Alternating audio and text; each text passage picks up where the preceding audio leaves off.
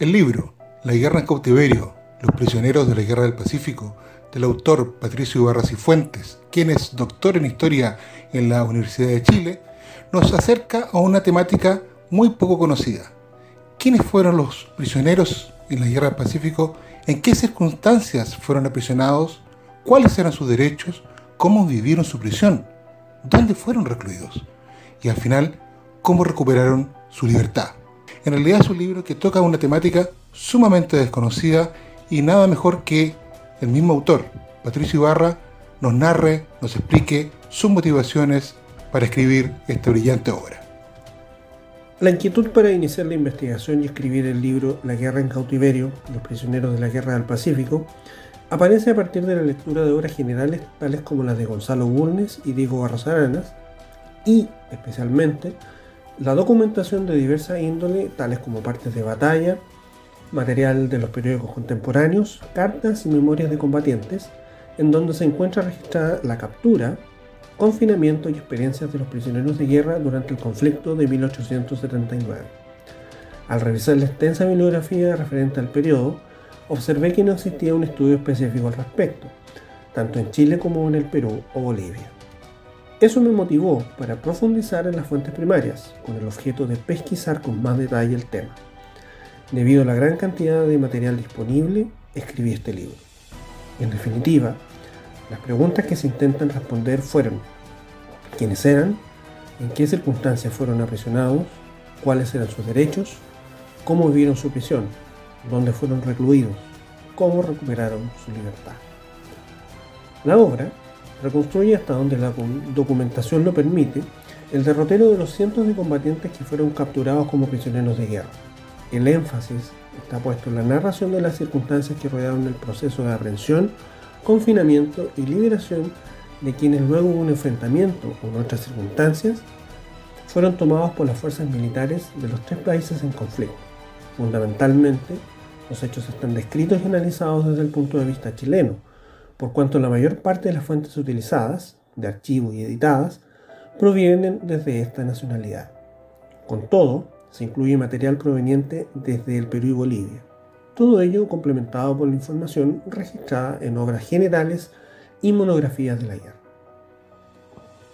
Un aspecto tratado en el libro es lo ocurrido con los náufragos de la Esmeralda. Una vez terminado el combate naval del 21 de mayo de 1879 en la rada de Iquique, los sobrevivientes de la corbeta chilena fueron recogidos por la tripulación del Huáscar y llevados a su interior por orden del comandante Miguel Grau. Al final del día, fueron internados en el edificio de la aduana de ese puerto.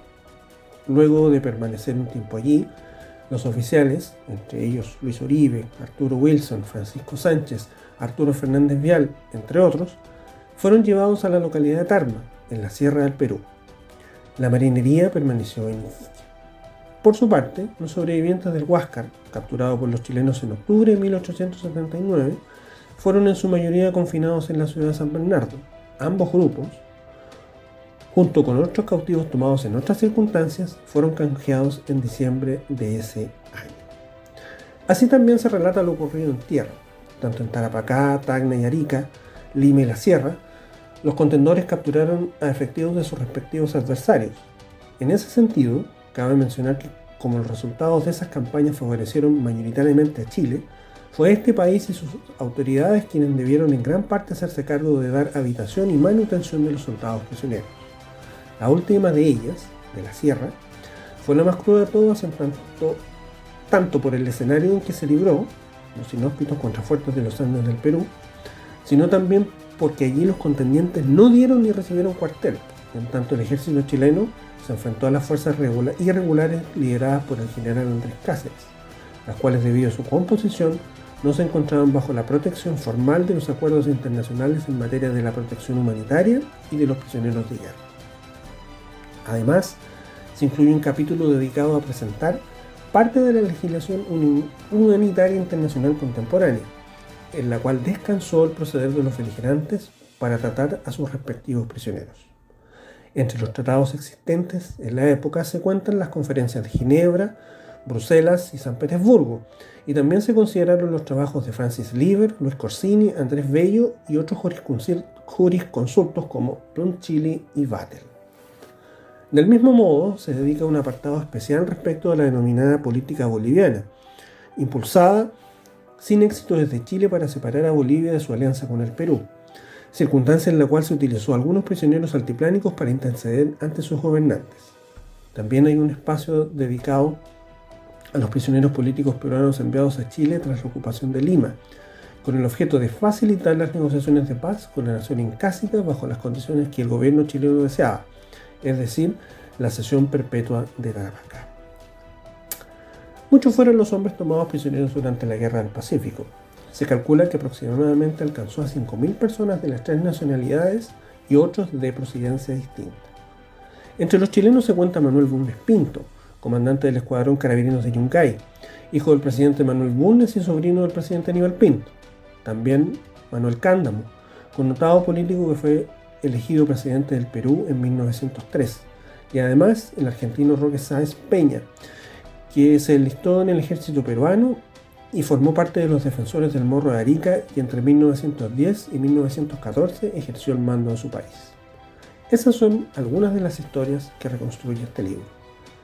Por último, cabe mencionar que el hincapié fue hecho en el uso de documentos personales, vale decir, crónicas, epistolarios y memorias, a través de las cuales se accede a la subjetividad de la experiencia del cautiverio, en otras palabras, de la manera en la cual los individuos relataron lo que les ocurrió, acercándose a las impresiones de quienes fueron primeros protagonistas de los hechos relatados y de quienes los observaron desde una perspectiva privilegiada. Así, se indagó en el trayecto vital de seres humanos de carne y hueso en medio de un evento trascendente para los países involucrados, en ese momento como hoy, como lo fue el conflicto por el control del guano y el salitre entre Antofagasta y Tarapacá, en el contexto de la formación de las sociedades e instituciones del Estado Nacional decimonónico.